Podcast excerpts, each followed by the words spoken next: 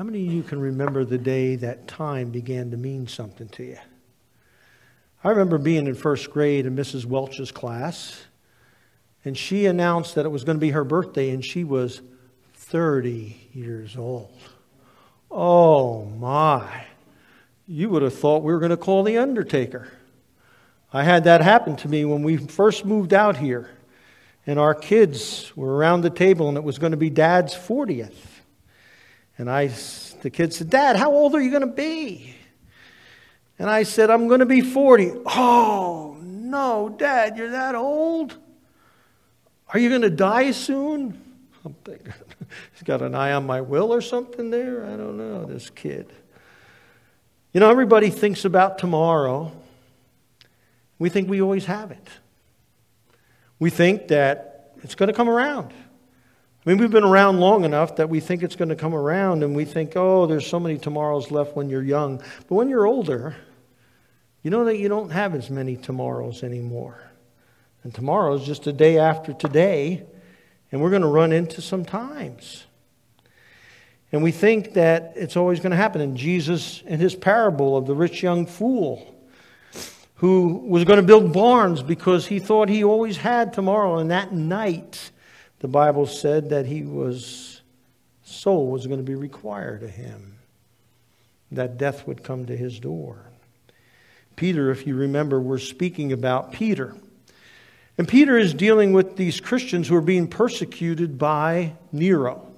Nero wants to build Rome and his name and glory on it. And so he's been burning it, but he's been using the Christians as scapegoats. And Christians been beaten, getting beaten and burned at the stake. They've been thrown to the lions. All kinds of things are being happened. And, and Peter is encouraging the flock. He says to them, You know, you're God's children. You're chosen by him. You've been saved by the precious blood of Jesus Christ. And he has a special purpose for you, even in the midst of the suffering. And I'm going to take, he's going to take care of us. And there are ways in which you're going to have to deal with this society that we're living in, where you're being persecuted, that you're to submit to the government, that you're to submit to that boss who may not like you as a Christian. You may submit to that spouse that maybe is not a Christian and you're having difficulty with, and that you submit to them. And Peter then goes on to say that your suffering is going to have worth. God is refining you and growing you through this suffering, so use it well. But then, now Peter turns and says, Here's another way of dealing with the suffering that you're going through. He says, Get a view of eternity, of Christ's coming. That you're waiting in anticipation with the imminent return that Christ is going to come and he's going to set the world upside down and he's going to judge it and that you are going to get a crown from that. You're going to receive joy. And just a little bit longer, and you're going to have to suffer, but Christ is coming. And so Peter begins by telling them how to deal with the crisis. Number one, he says, pray. He said, The end of things is near. Christ is coming. Therefore, be sound in your judgment, sober in your spirit, for the purpose of prayer. And what Peter is hearing is that we're to be preparing ourselves for the imminent coming of Jesus Christ. And that the way to do that is by prayer. We don't know the time or the season when he's going to come, but we need to prepare and we need to be doing what God wants us to do. How many of us have heard time and time again the end is near? Well, some of you heard back in 1947 in the magazine that was talked about the atomic scientist and the doomsday clock because we had now this atomic bomb. We also have heard it in 2018 when Gorbachev, um, I mean, Vladimir Putin, showed in his big to all his leaders that they have this system now technologically advanced over the United States that can blow up anything and take care of anything and dominate the world, and that there's nothing conventionally on this earth that can stop it. The papers, even the New York papers, said, When will this another world war begin? History says soon. And we also know the catastrophe that awaits when Christ will return. Will it be today? The other night, Sandy and I were watching 60 Minutes, And they had Bill Gates on the green effect. You know how that is. Everything's melting away. The world's going to come to an end in 2036 if we don't change the way we deal with the fluorocarbons and the way we deal with all these other things that are going on in our world. And he has this new way of reacting. And, and Bill Gates has seems to, he thinks to have the answer. But the Bible says that Jesus is the only one. God knows the time and the season. No one else knows that. Nobody can predict it. And Peter is telling these people who are being persecuted, you pray. Because you're going to be challenged even right up into that last day. And be filled inside of your spirit with the strength that you're going to need. And the power that you're going to need to withstand what's going to come your way. Have the attitude with Christ. And we know why Peter is doing this. You remember Peter? The week before Jesus dies, they have Palm Sunday. Then on their way to the garden Thursday night. What does Jesus say? See, this is why Peter is saying pray. Because he knows the deficiency of not having the power of God in his life because he lacked prayer. That night, you remember, Jesus comes up and he takes his three leaders Peter, James, and John. And what does he say? Watch and pray. Because you're going to be led into temptation. The spirit is willing, but your flesh is weak. And instead of heeding what Jesus said and prayed with Jesus, they fell asleep. They fell asleep at the switch. Here, Jesus warned them, and Peter now is warning his congregation because he knows what happened because he didn't have the spiritual power in him. He didn't have the sound judgment. He didn't have a sober spirit. He panicked. And he panicked so much so that he who bravely and proudly said, Lord, never will I ever deny you who, as they came to get him, whacked the ear of the servant off, but yet ran. Peter, Mr. Tough Guy, didn't have it in his guts because he didn't have it in his spirit, because he hadn't armed himself with the power of the Holy Spirit and with prayer. Wasn't looking to the end didn't have eternity in his eyes, but had his comfort and his concern. And you and I know there are many people who look at the end of times. And some of them, they're unbelievably distorted in what they think. You think of those people with Heaven's Gate who believed they were going to be taken up and all chewed the poison and died. The unhealthy view of the end times.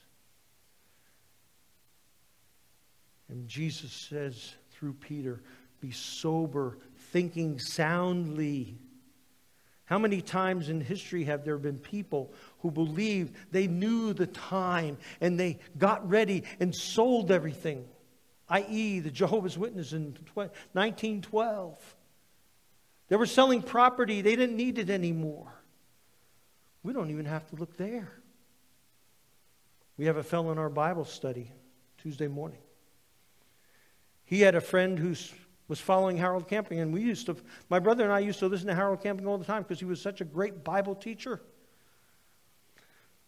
But Harold got off track and he began to believe that his church was the only church and that the end was coming near. And so he told his people, Sell your stuff. Get rid of it. You're not going to need it. Give it to your friends who are going to need it. And one of the guys in our Bible study got a check from this friend in New York City $12,000. And he calls me. He says, Dave, what do I do? He, he's believing camping and he thinks that May 14th is going to be the end of time. And he's not going to need this money, but I am because I'm not in the true church that Harold Camping has. I said, hold on to the check and send it back to him when Christ doesn't come. And when he's going to need it, if he's given it all away. And sure enough, he sent it back to him because he needed it. And he was suicidal. In fact, he even flew to New York to be with this friend. See, that's an extreme. The people of Thessalonica did that. And Paul told them not to. We see that in Luke chapter 12. There was others who believed, ah, he's not going to come. So they got partying and, and, and drunk and had all kinds of wild times. And didn't realize that they were wrong. And then we have those people who want to come with the exact map of when Christ is going to come and the exact time. And they want to have it laid out that and I've heard them before.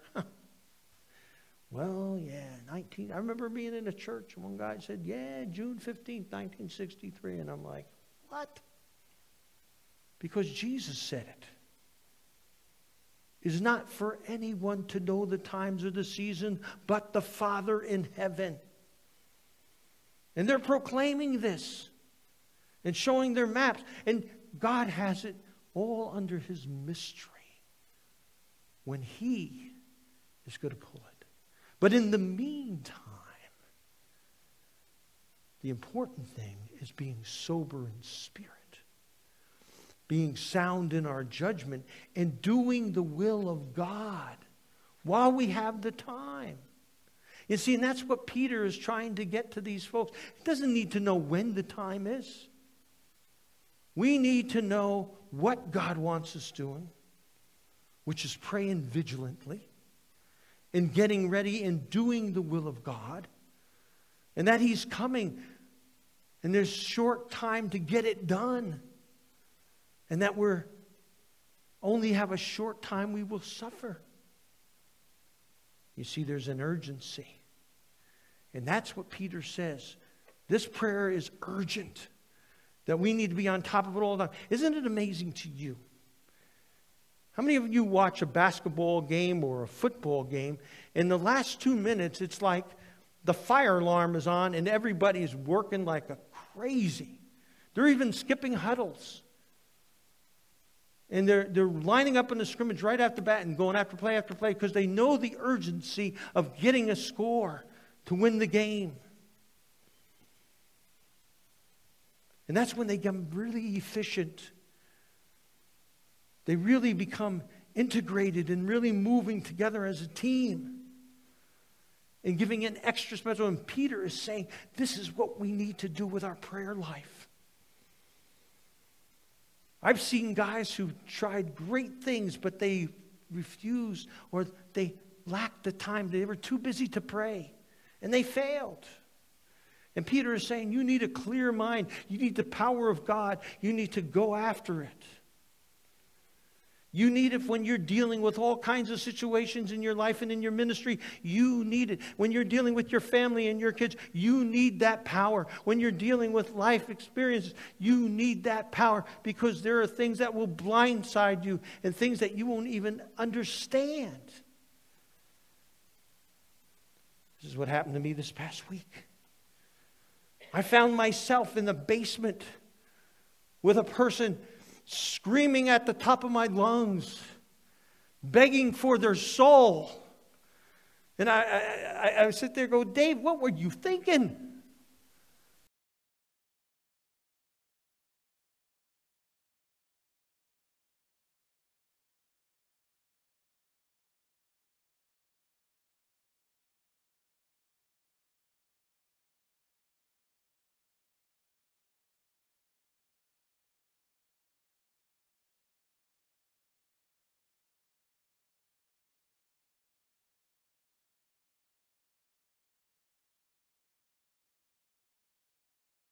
And sometimes we miss the three because we don't have the power of God in us and we miss the shot.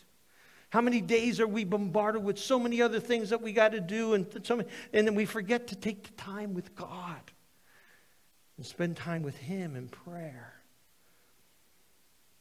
I was reading interesting statistics about Christians. The average Christian prays 45 seconds a day, and it's usually for food, blessing the food.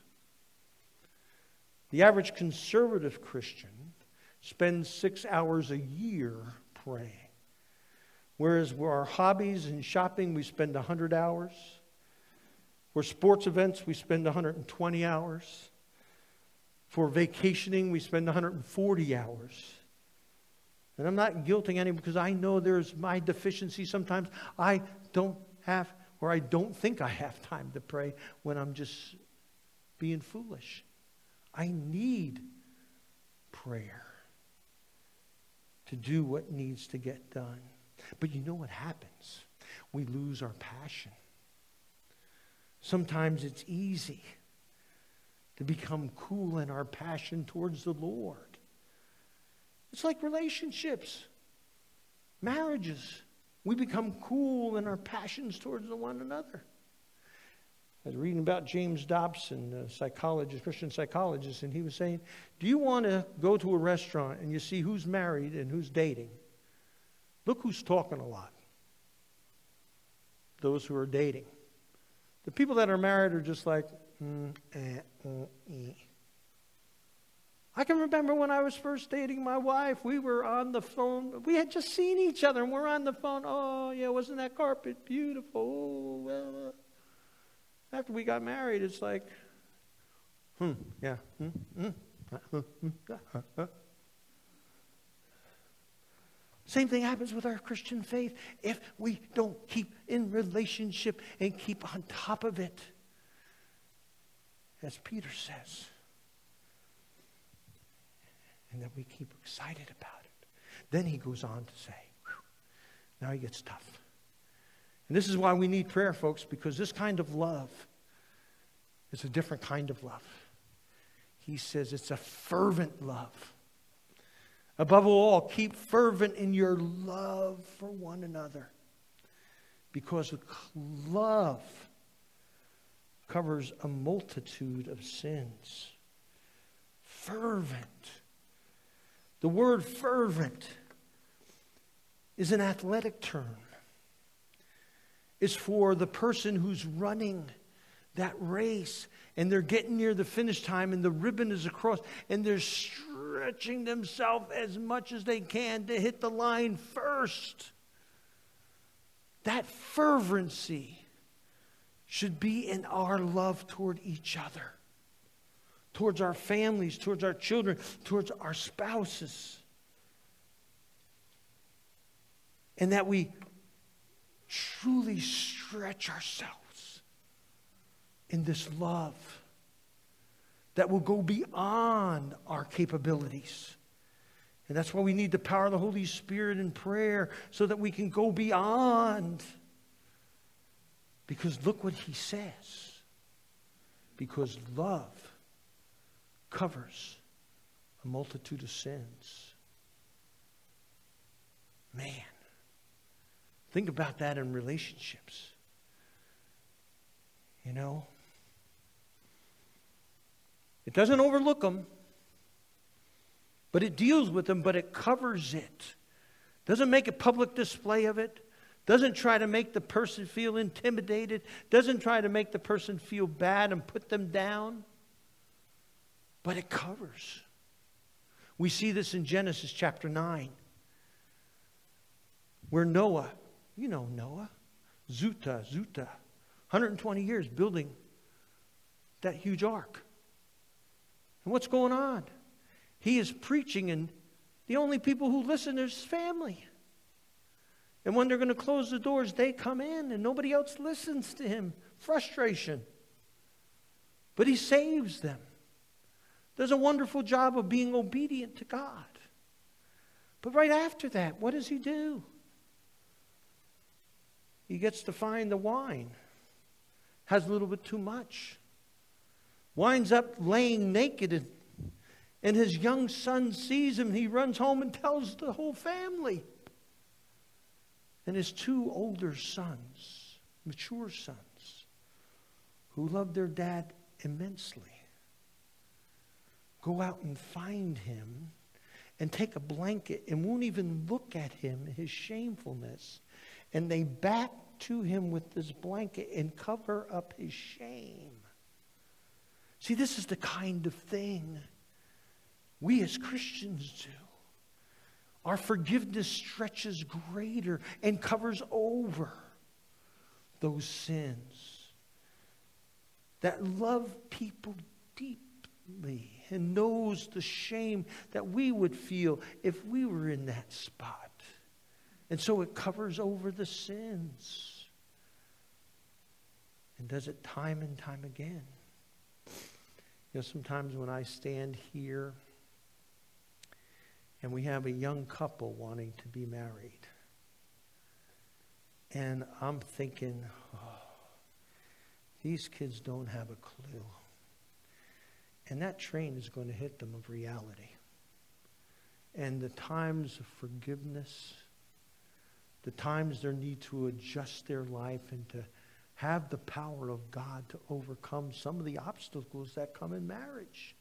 It's tough being married. It's tough being in a home with another sinner and being a sinner yourself and having so many differences. And to have the ability that love doesn't keep a record of wrongs. Love that makes adjustments and doesn't hold on to hysterical, historical stuff, but forgives and cares. That does bring it up every time. That doesn't intimidate that person or remind them of their sin, but blesses them and loves them and encourages them. That's part of the description that Peter is telling us here. It covers that kind of sin and helps that loved one correct that sin and doesn't make a public display. In Matthew's gospel, he tells us when a brother sins against us, what are we to do? Matthew 18. We don't go out and say, hey, they hurt me, they did this. No, we don't go on Winfrey, uh, or we don't go on uh, Dr. Phil's show. No, we keep it to ourselves. And we go and confront them and talk to them. And if they don't want to change, we find a confidant, maybe even a counselor, a Christian friend, that we can go to them and talk to them about this offensive way. And then, if not, then we get more people, but we don't try to publicize their sin. We love them and help them make it right. In 1978, the Gator Bowl, big football game, in which Ohio State was playing Clemson. And it was a tough, well fought battle. And a Clemson player comes flying down the sideline and gets hit and falls right in front of Woody Hayes. And Woody Hayes, who's intensely involved in the game, when the player gets up, he punches the kid. Coach, from the other side. That night, Ohio State, no matter how many accolades Woody Hayes had, how many years of prestigious coaching he had, and the winning records that he had, got fired and was shamed and disgraced before the whole world to see and watch it played again and again on news media and news watches and all those other sports shows. And he was in the dumps. But there was going to be a banquet a month later of all the football coaches for the NCAA and also professional NFL coaches. And the lead speaker was Dallas Cowboys head coach Tom Landry. And Tom Landry called the committee and said, I'd like to bring a special guest. And they said, Well, who? He said, I want to bring Woody Hayes. And then Tom Landry got up and spoke. Spoke about forgiveness. How we all make mistakes. And how he took and worked at lifting up this discouraged, broken, feeling ugly person because of Christ and Tom's heart. It's the same thing that Jesus did for us with the filth and the dirt in our hearts. When in the Bible it says, and God demonstrated his love toward us. And while we were yet dirty, rotten, scoundrel sinners, Christ died for us and gave us eternal life. Peter says we got to love that way. Then we have to go on and be hospitable. That means we have to open our hearts up to others, to give them and to care for them and to care for their needs. And he says, be hospitable to one another without complaint. Don't grumble with it. In fact, the Greek word is guzmon, and it, it sounds like it's not a poetic word that sounds like you're just grumbling. And he says, You be hospitable. Open your heart to them. And hospitality is healing and, and, and anointing and, and lifting up and encouraging. That's what hospitality is. It's acts of kindness to that's what a hospital does. We bring them in and we bandage them up and get them back on their feet again. A lot of people in our society today think their homes are their castles and there's their tokens of them making it in the big world. and the Bible says, no, your home is to care for your family, but also to be a ministry instrument, tool where you can encourage and lift up people who are broken. It's not a showroom of the furniture you have or the garden that you have or the playground you put up. It's, it's a place where people can find healing. It's the single best tool that you have to do evangelism in Christian ministry have people over for lunch. I remember taking in a prostitute for supper in our home in New Jersey. Josh was maybe one years old. But this girl had no kindness in her home. They hated her. But she had no place to stay. Kind words were not given to her because they all knew what she was and what she did. They were embarrassed of her. And we would take her in once in a while and have supper with her, and she couldn't believe how nice it was, quiet it was, how enjoyable it was to be in a home.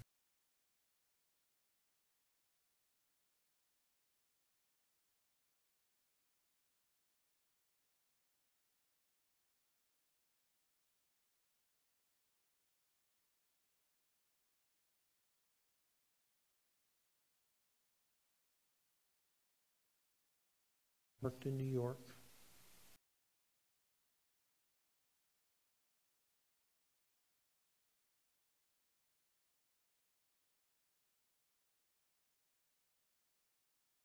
great things. They were there for community and the feeling that they had in our home that they never experienced before. I remember my poor wife, she had to get up and go to New York the next morning and be up on a bus at 7 o'clock. And here we had people not leaving the house to 11, 11.30. I almost thought about just put my pajamas on and tell them to turn the heat down when they're ready to go. But they loved being there because they didn't have anything like that. Some of them were going home alone to an empty house. One girl came to our home one night crying. She had a brother who embarrassed her. Her dad was an alcoholic. That was embarrassing enough, and that home was always in disarray and dysfunction, and the mother ignored it. And the dad, we never knew what type of mood he came in. And she was grateful when he went off to work. He worked the night shift so she didn't have to hear his complaining and screaming and yelling. And her brother, one brother, that night, I remember it was Christmas Eve, and he left the house dressed up in drag. And he was going to do a show in New York City at a, uh, one of these nightclubs. And she so was embarrassed because the neighbors saw him coming out of the house. And she lived in that dysfunction. And yet, when she came to our house, she saw much comfort and peace. She just wanted to stay because her heart was broken by the world of her life.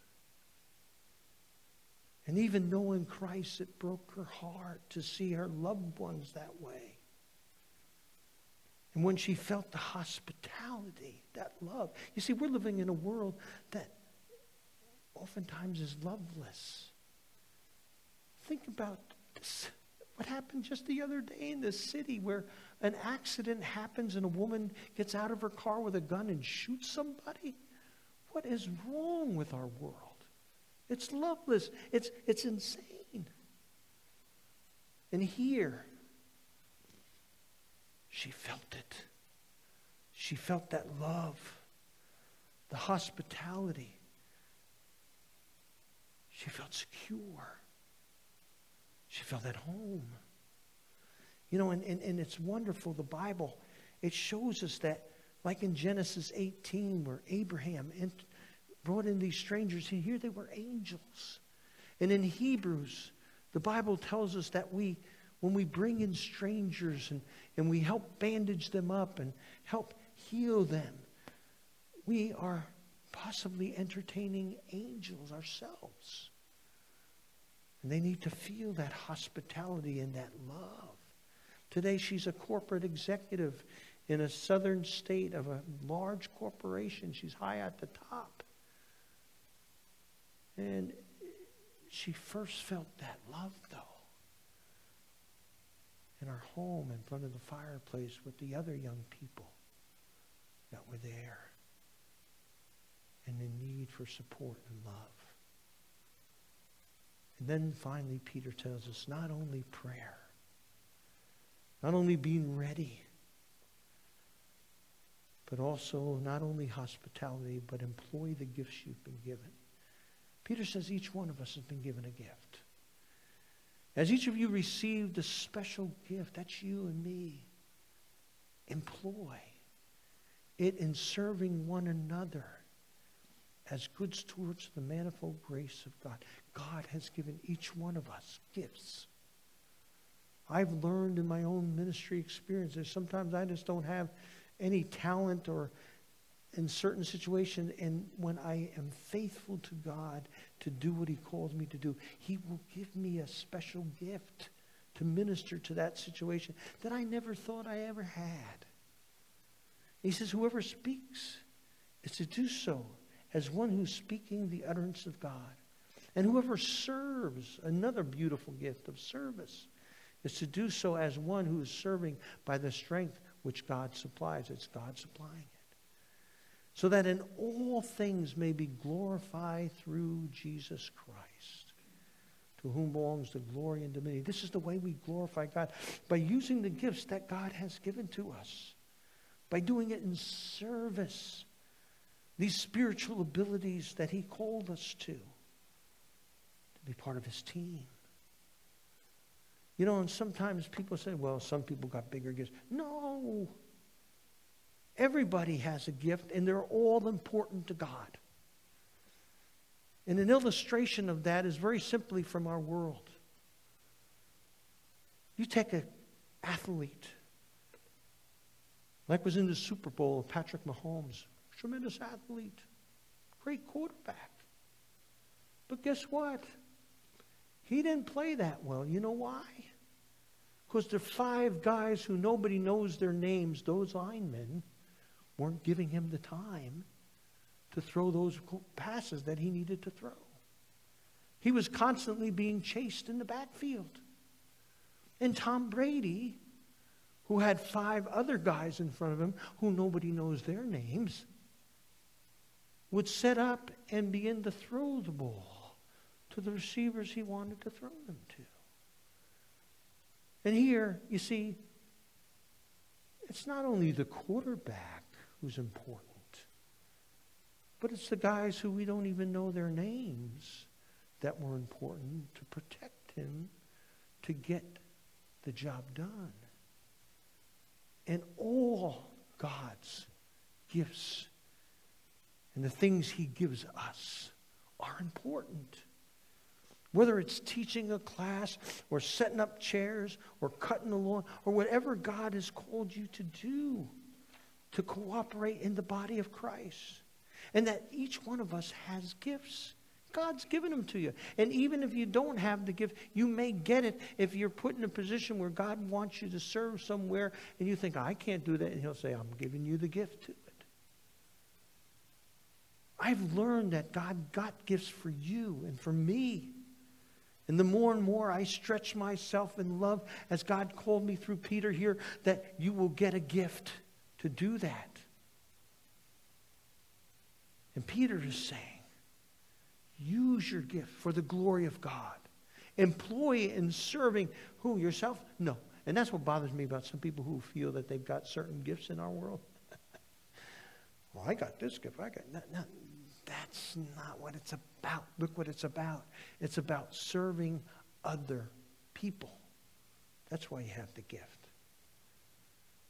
And whether it's cleaning or counting offerings or stacking chairs, it's giving your thousands of ways God uses us.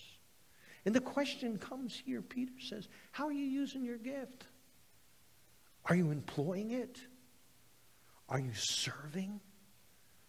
Are you serving it with the strength God supplies? Do you realize that you're needed with your gift to serve other people, to help others?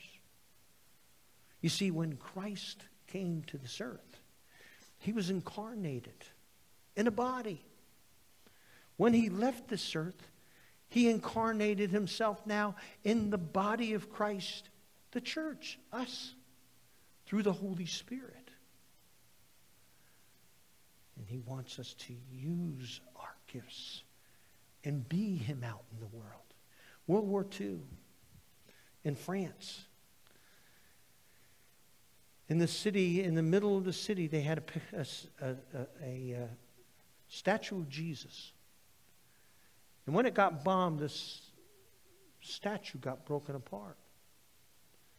And after the war, they went to cement it and put it back together. But they couldn't find the hands. Some of it, one hand was broken apart that they were going to have to make a new one. And the other one they couldn't find. And one night, a plaque was put in front of that. And it said, he has no hands. but yours. And that's what it's about. We're his hands. We're his feet. He's filled us with the Holy Spirit and gifts us to do it. And it's not earth shaking, but it will shake the earth. As we open ourselves up and helping other people, and I know most of you do. And that we do it today. There's an old fable about Satan bringing in some of his demons to have a very important meeting. And he said, Look, you know, these Christians, we got to cripple them, we got to stop them doing stuff. And he said, Any ideas? And one guy says, Hey, I know. Let's tell these Christians that there's no God. Satan said, That's not going to work. They're all believers, they have Jesus in their heart. They want to serve him. Another demon smiled and said, I got it. Let's tell them there's no hell. He said, Look, half the people in church don't believe in hell anyway. What's the big sweat? They're not going to. And if they're strong believers, they're going to believe in it. But then the third devil, little demon, got a big smile. He says, he said, You know what? Tell the church there's no hurry. They got all the time in the world. And Satan says, that's good. Because that'll deceive millions. And many who need to hear about Jesus will never hear it. Let's pray together. Lord, today we come to you and we're so grateful that you are in control of time. The exact time in which you come you have. Help us in this time as we're waiting, Lord, to look forward to that day, but also to keep our hearts and minds and bodies to the grindstone. Empowered by a relationship deep with you in prayer. That our hearts are filled with this love that's fervent love, that's big love and that, Father God, that we have a hospitality, that we want to open our hearts to help heal people and bring them a new life in you, Christ, and make them feel comfortable. And that, Jesus, that we will take and use the gifts that you've given to us and poured in us for your glory every day until death, death takes us out of this life. And it's in your name we pray this, Jesus. Amen. Please rise for the benediction and singing of our closings. And now go in the grace of the Lord Jesus Christ, the love of God your Father, and the fellowship of the Holy Spirit now and forever. Amen.